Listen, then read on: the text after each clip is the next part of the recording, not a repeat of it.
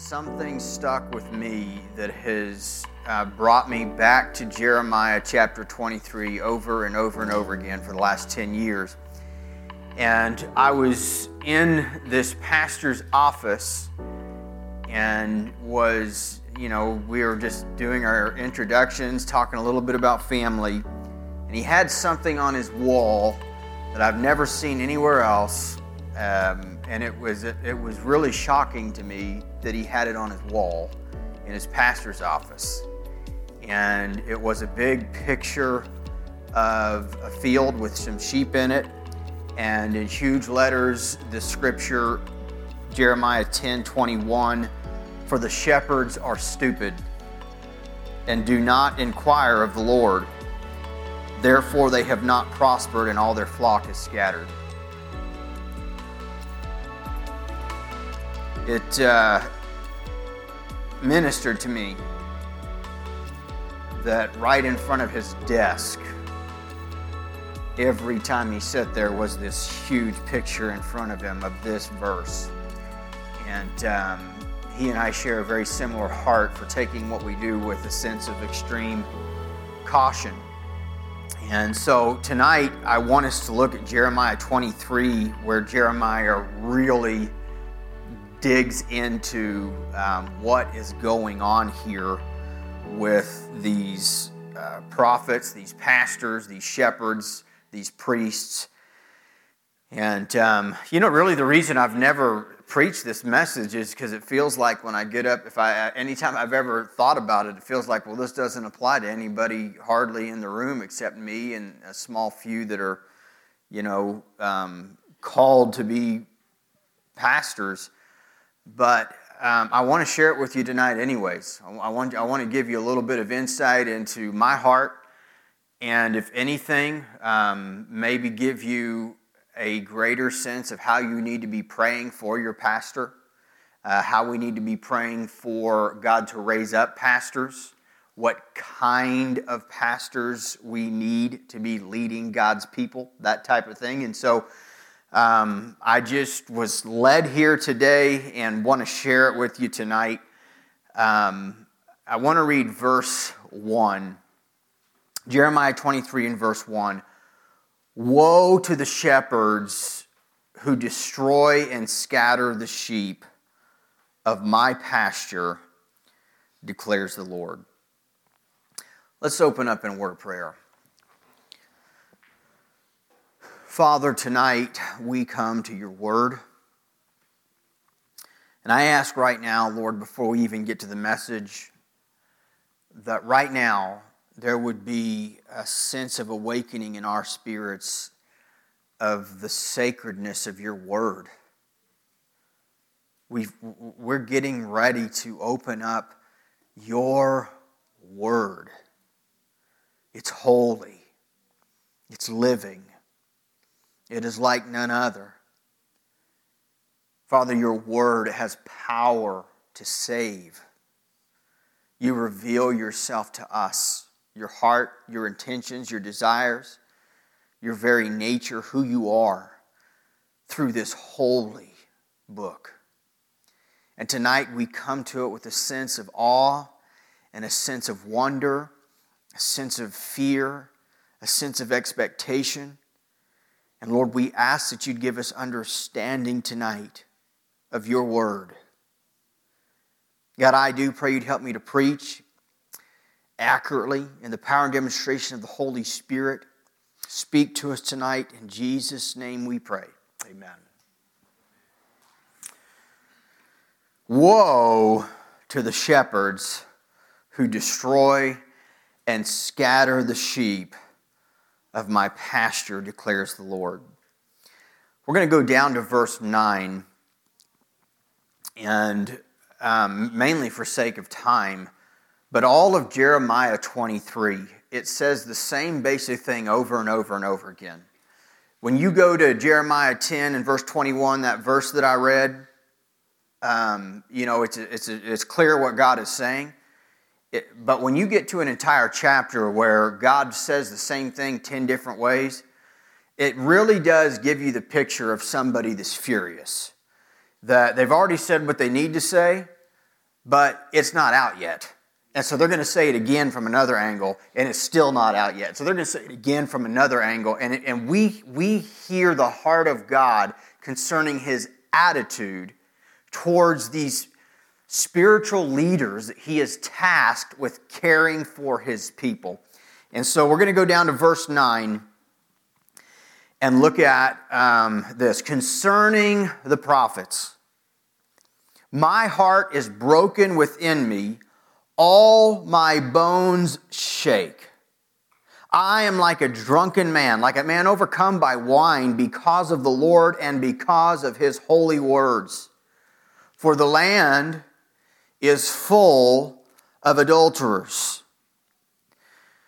Because of the curse, the land mourns and the pastures of the wilderness are dried up. Number one, notice that God compares his people and his spiritual leaders, pastors, prophets, priests, shepherds, he compares them, compares isn't even the right word, he calls them adulterers. We see that our God has this holy jealousy for his people. He says, Your love belongs to nobody else but me. That's what God says to us. He says, I am worthy of all of your love, and yet the land, it is filled with adultery. Now, here's the theme that we see while God is absolutely chastising his spiritual leaders here in Jeremiah 23, we see that the land suffers we see this spiritual principle that it is not possible for a people to rise above their leadership. So when the head is sick, the body is sick. When the shepherds don't shepherd, the sheep are scattered. The land mourns, the pastures of the wilderness are dried up. These are general terms about the people, their life. And here's what we see the quality or lack thereof of solid Bible teaching impacts the culture as a whole. When the shepherds don't shepherd, when the preachers don't preach, when the pastors don't pastor, when the prophets don't prophesy, when the teachers don't teach accurately the Word of God, the culture suffers. We, if there's anything that we need in, in America, I'm convinced it is, a, it is a revival in the pulpit. That's what's what, it's what, it's where it's going to start. Preachers that get some guts that are willing to stand up and preach the truth. Thus says the Word of God. And I am convinced that people are hungry for it. We see the general reason that the sheep are scattered. I'm getting ahead of myself, but it's because, the, it's because of the shepherds. It's not because of the sheep. You can't just blame the people. Let's move. Their course is evil and their might is not right. Both prophet and priest are ungodly. Even in my house I have found their evil, declares the Lord. Both prophet and priest are ungodly, even in my house. How important is it to know that we know that we know that God sees the evil that happens in his house and God will deal with it. He will absolutely deal with it. God is not mocked. Whatsoever a man sows, that shall he reap. God is furious because at the very top, prophet and priest, they're ungodly, they're adulterers, and it is ultimately this cancer that is, has begun permeating to the rest of the people. Therefore, their way shall be to them like slippery paths in the darkness, into which they shall be driven and fall. For I will bring disaster upon them in the year of their punishment, declares the Lord. When I read passages like that, it really helps to keep me in a place of humble fear. The Bible teaches that to whom much is given, much is required. I don't want to get ahead of myself, but uh, the whole entire passage is all about the same thing. Look at verse 30. Therefore, behold, I am against the prophets.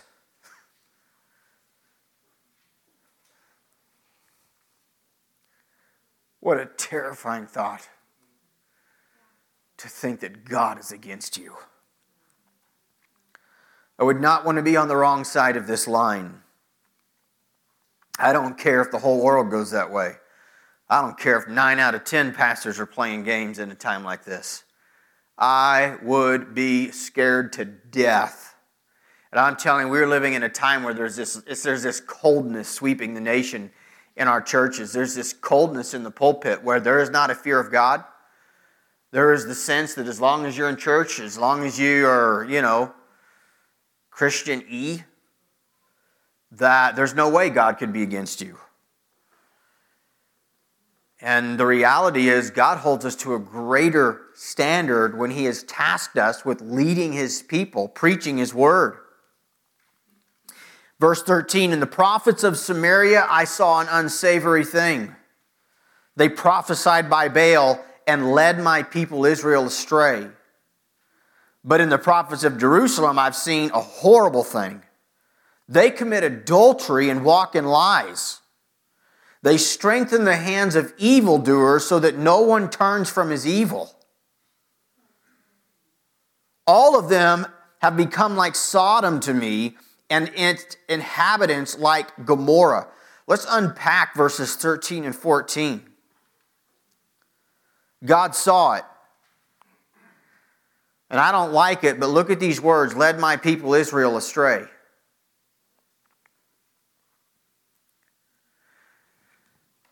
At the end of the day, we can preach and preach and preach and preach that you need to be studying your Bibles. And you should. But there is this God ordained place in His body, in His design, where a huge chunk of what you learn is meant to be taught to you by pastors. It's just a fact. When you look at Nehemiah, I think it's chapter 10, and Ezra brings the word and begins to teach it. It, it says this interesting statement that he taught it in such a way where he translated it so that everybody could understand.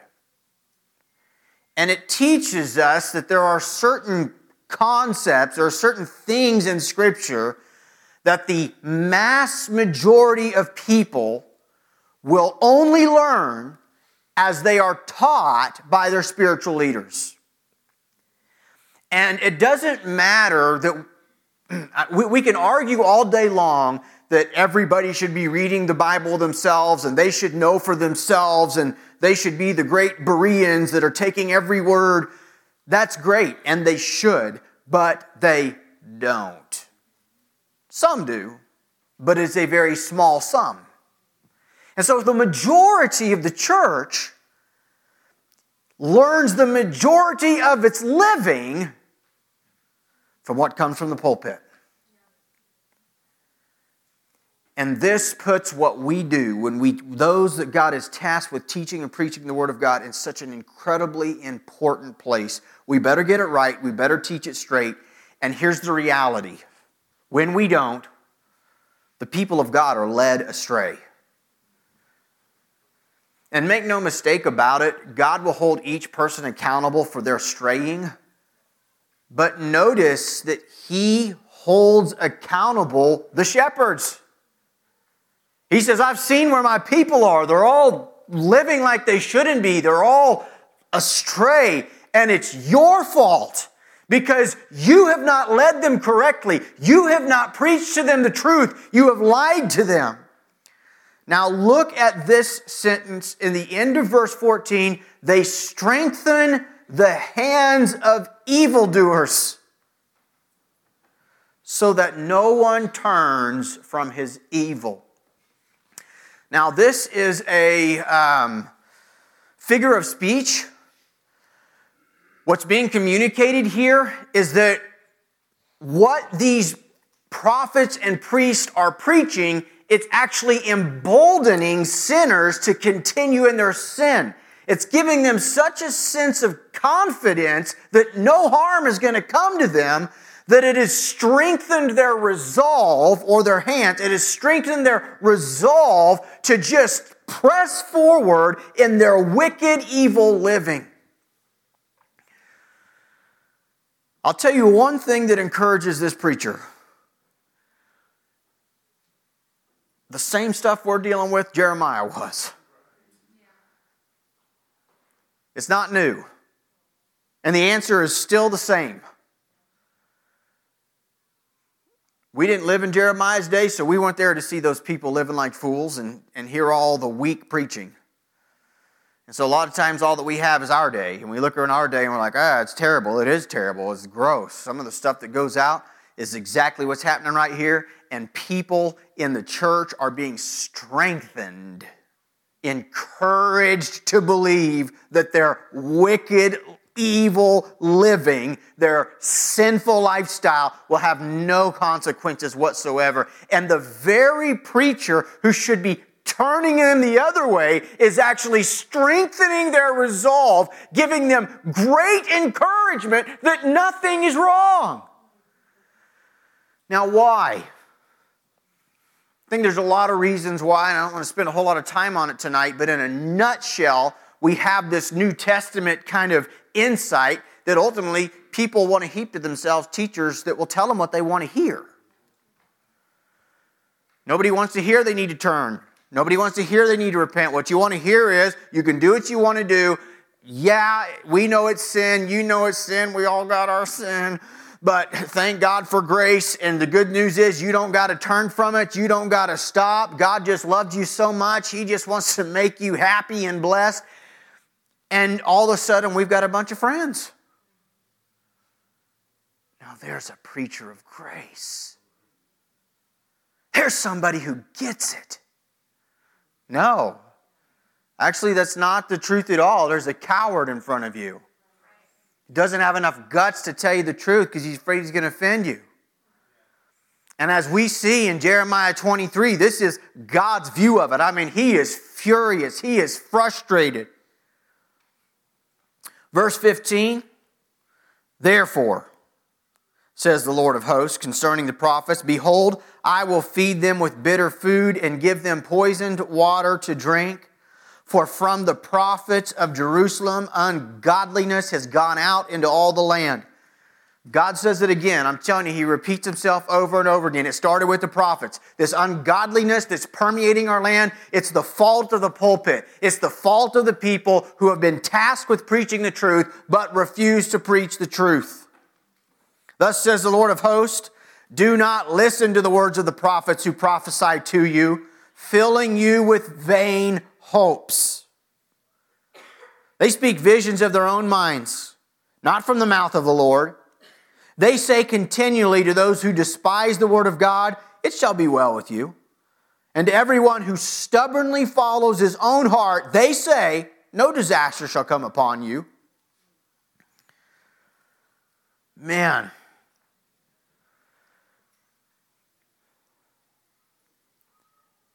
Some things really do never change.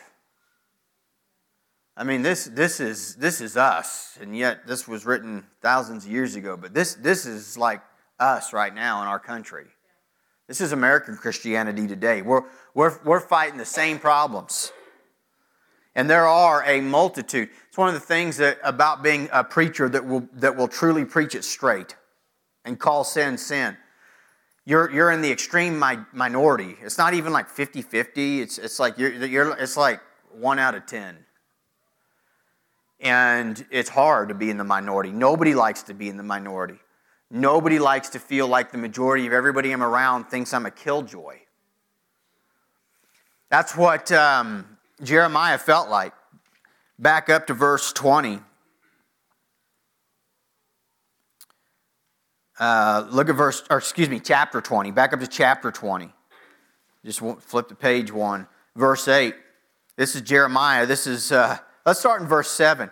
This is just kind of how Jeremiah was feeling at the moment because he's this preacher of righteousness and everybody hates it. And here's what he says to, to God calling him to preach Oh Lord, you've deceived me, and I was deceived. You're stronger than I, and you've prevailed. I've become a laughing stock all the day. Everyone mocks me. For whenever I speak, I cry out, I shout violence and destruction. For the word of the Lord has become for me a reproach and a derision all day long. If I say I will not mention him or speak any more in his name, there is in my heart as if it were a burning fire shut up in my bones, and I am weary with holding it in, and I cannot. For I hear many whispering, terror is on every side. Denounce him. Let us denounce him. Say, all my close friends watching for my fall. Perhaps he will be deceived, then we will over, can overcome him and take our revenge on him. But the Lord is with me as a dread warrior. Therefore, my persecutors will stumble. They will not overcome me. They will be greatly ashamed, for they will not succeed. Their eternal dishonor will never be forgotten. This is a little bit of an insight into the life of Jeremiah. And I, I just, maybe one of the reasons I've uh, hesitated to ever preach this is because it resonates with me so much, and I don't want to sound whiny because I'm not But I know what this feels like. I really do. It's like lose, lose. Lose, lose, lose. You want to be like a coward like everyone else and go to just happy, friendly messages and never tell the truth? Now you're going to have God against you. Don't want that. Okay, so you're going to preach it straight, you're going to preach it true. Now the majority is going to be against you. You're going to be accused. Jeremiah said, It bothered me enough. I got to the place that I thought to myself, I won't ever say another word. And then it's like there's a fire in my bones and it's burning and I got to get it out. And it's like, put yourself in his shoes. It's a hard place to be. I've spent a lot of my ministry there. A few years ago, um, I took a break from the Ministerial Alliance here in Derby, and let me say that I love the Ministerial Alliance. I think they're great people. Um, in fact, we're doing the, Chris, the Thanksgiving service here this year, and I'm excited about that. So it's a Tuesday before Thanksgiving, community Thanksgiving service here. We'll have promos about that out soon. But a couple years ago, I, did, I took a break, and, and, it wasn't because the people, the, the, the guys were, and it wasn't because they were bad people. It's just I felt like a cosmic killjoy all the time. That's what I felt like. Everybody's talking about jokes and stuff and and then it's like they asked Joplin to talk and I'm just heavy. I remember sitting around a table and I can't remember how it got brought up, but I just remember sitting around a table and I asked everybody there at our ministerial alliance meeting, could you imagine if all the disciples had handled uh, uh, hospital visits like we do? Showed up with never any anticipation whatsoever of anybody being healed, only trying to disclose a, you know, a duty as a pastor to show up and act like you care and say a prayer that you know, very classic God give everybody comfort and let them know if they need anything, you're there for them, and you walk out on them. So, could you imagine if that's what the Gospels looked like? It's exactly what I said. And as usual, Joplin sucked the life right out of the room. I mean, those guys don't even know how to have conversations like that. I'm not being mean spirited, they just don't, and they don't like it. And there was a part of me that was just like, I just need a break from this. And I remember I went and sat with the president of the group and told him what was going on. And to his, you know, credit, he was like, dude, we need you here. We need this. We need it bad. And uh, just told him I just, I just needed a break. Because it is heavy. It's heavy feeling like no one else is ever going to, are we ever going to talk about something serious? Are we ever going to get serious about the problems we're facing, the problems our people are facing? Um, I know what it's like to live and feel in that really lonely place. And at the end of the day, the only driving force has to be this absolute knowledge that Jeremiah had, and that every pastor, every teacher, every person God has ever called to be leading in his church needs to know our God is watching us and we will give an account, and it does not matter. There, it, I, it's just like the fire shut up in my bones. I wish it'd go away because it would be easier. Okay, so let's move. Verse uh, 18. For who among them has stood in the counsel of the Lord to see and hear his word? Or who has paid attention to his word and listened? This is the question he's asking about the prophets and priests, the very thing they should be doing, standing in front of God, seeking God for counsel, listening to hear a word from God, paying attention to the word of God so that they can be teaching people not what they want, not what they think, not what they think will move the people a certain direction, but what has God said. I have in my Bible like really uh, underlined here and highlighted in a way that makes it stick out Behold the storm of the Lord. I do not want to be on the end of that storm. Wrath has gone forth. A whirling tempest, it, was, it will burst upon the head of the wicked. The anger of the Lord will not turn back until he has executed and accomplished the intents of his heart. In the latter days, you will understand it clearly. I did not send the prophets, yet they ran. I did not speak to them, yet they prophesied. Now look at verse 22. You, this, is, uh, this is the heart of the entire chapter. You want to know what a good pastor should do. But if they had stood in my counsel, then they would have proclaimed my words to the people. Number one, this is what a good Bible teacher does. He proclaims God's words to the people. They need to know what the Bible says. And look what it does. And they would have turned them from their evil way and from the evil of their deeds. The true pastor turns people away from evil. This is one of the most clear, identifiable marks. If you want to know if you're in a good church, if you want to know if you're sitting under good pastors, if you want to know if a church is good in what it's teaching, the question is is it turning people away from evil? And so if it's not, if it's doing the reverse of that and really just strengthening people in their evil deeds, making them feel comfortable in their sin, it's a bad church. You need to get out of it. It's false pastor who's on the wrong side of this thing, who has a storm coming for him one day. This is our goal to turn people away from their evil ways. This is a heavy task. It's not fun. And there, there really is a lot of great positive things about the Word of God, but here is the reality our flesh nature is so wicked. It's just wicked. So it's not like when we get saved, all of a sudden we only desire good things. We never sin again. We never want to do what's wrong. That's not how it is at all.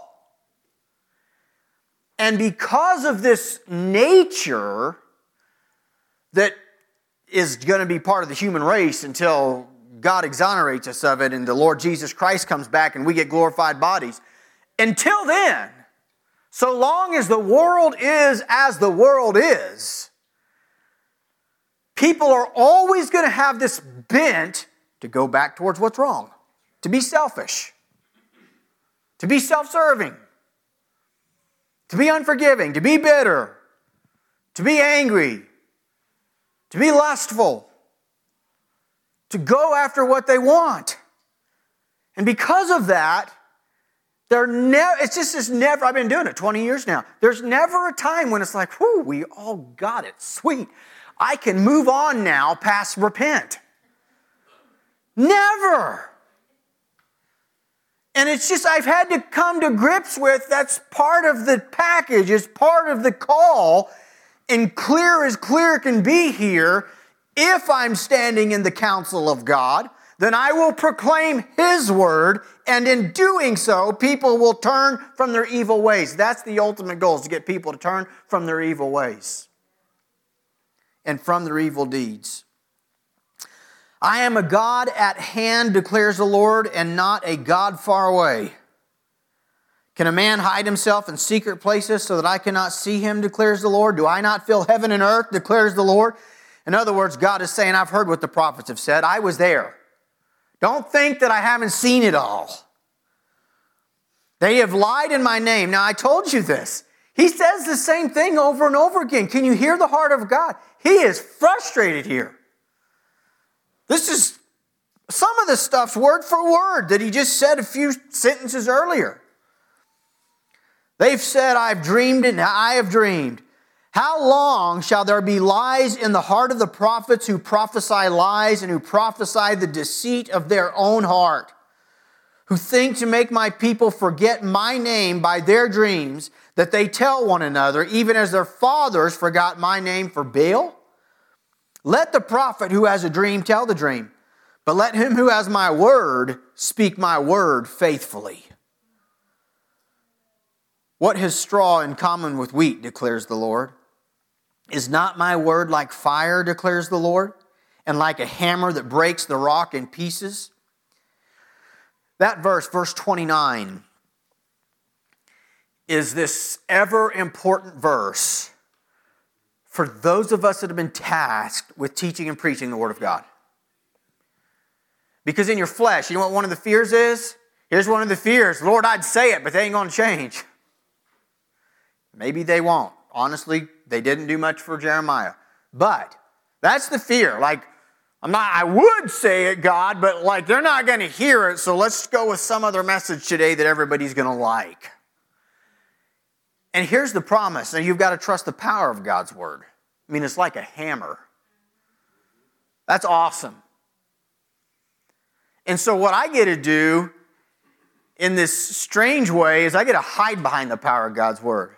It's like it's between me and you, and you got to deal with it.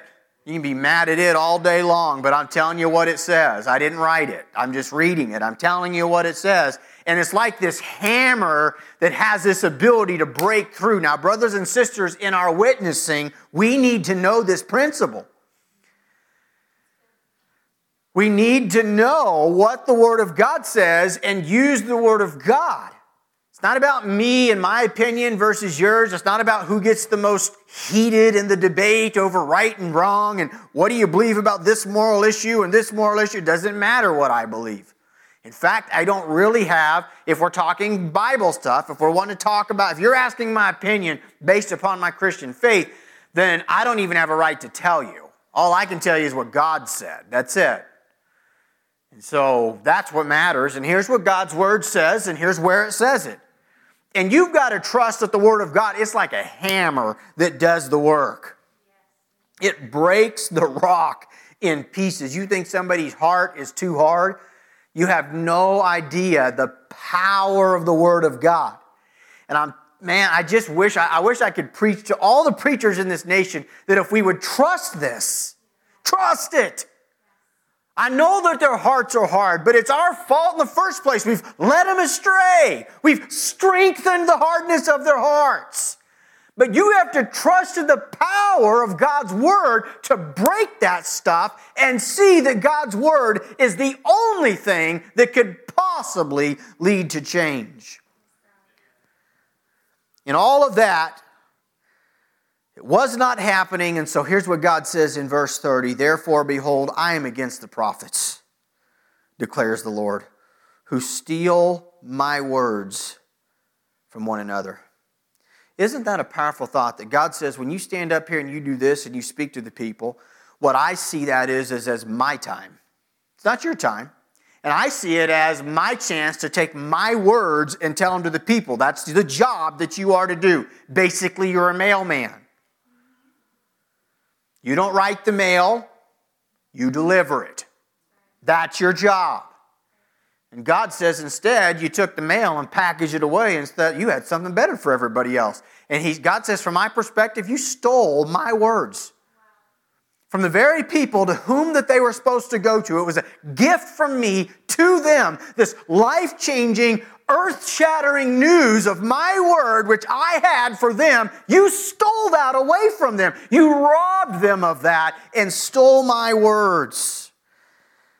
Behold, I am against the prophets, he says it again, declares the Lord, who use their tongues and declare, declares the Lord Behold, I am against those who prophesy lying dreams, declares the Lord, and who tell them and lead my people astray by their lies and their recklessness, when I did not send them or charge them.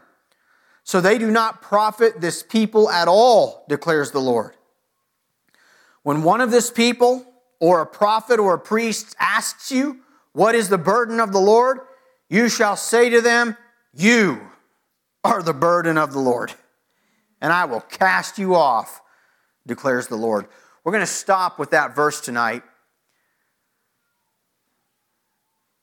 God tells Jeremiah when one of these people or these prophets come and ask, What's the Lord so burdened about? What's your problem? You look them in the eyes and you tell them, You, you're the problem. You are the one that is burdening the Lord. Man, that is fierce.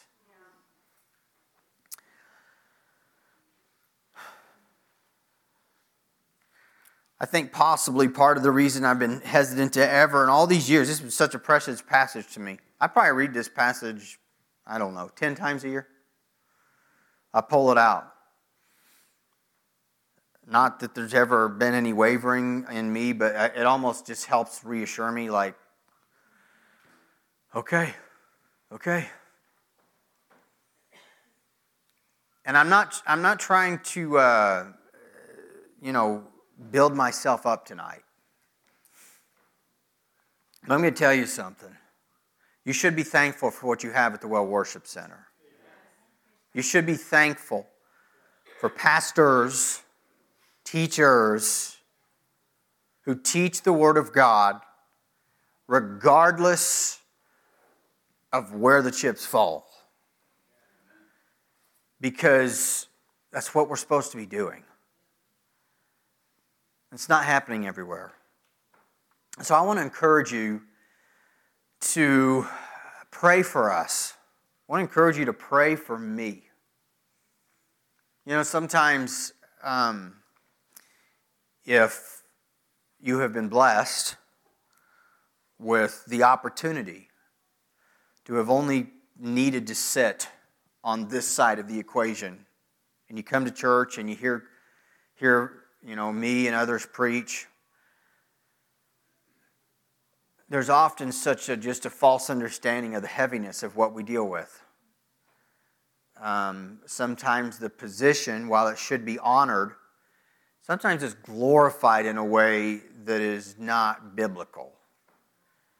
And we look at our, uh, especially in the era of social media and, you know, counting followers we almost look at the position as a rock star position, a position of, uh, it has more to do about being known than anything. And while there are some who see it that way, and God help their souls repent before it's too late. I hope that tonight you can see that it's actually a really heavy, I mean, it's heavy. It's not, um, from a human point of view, it's not very enjoyable. It's not easy. There's always this temptation to just lighten it up a little bit. Just, you know, don't say it all. Just try to say it and hope they get it. Beat around the bush so that you can, you know, say that you said it without actually saying it. It doesn't work like that. I mean, you got to just come out and say it sometimes, and it's hard. And so I ask that you pray for me. Um, I hope that this also helps you to see how to pray for other pastors. We don't just need more pastors, which we do. The pastorate in America is a dying place. It seems as if a coldness has happened in the last 20 years where nobody's being called anymore. Nobody's being called to ministry. Few. And I don't know why that is. It actually burdens me, it bothers me. But we need called pastors. We need those that are currently serving to either get out or get right. And you, you need to be praying. If we're going to see revival in Derby, Kansas, I'm going to tell you a portion of what is going to have to happen and what you y'all need to be praying for if you're revival praying people is for revival in the pulpit. For God to give a sense of boldness and a sense of just faith to preach what is true to the pastors that are getting up and preaching. That's typically the way that I pray. I don't pray that God would tell them what to pray or, you know, preach on this sin, but just God give them a sense of holy boldness that, like Jeremiah, it's like a fire that they just can't get away without saying it. They're going to have to say it. This is what the Bible says. Make, make us unafraid because you will find the main reason that people divert the, uh, and that these pastors and the prophets is it's, it's really fear fear of being like Jeremiah, fear of not being liked, fear of it not working and nobody turning and now everybody's going to be mad at me. And we have got to get beyond that. Our pastors have got to get beyond that.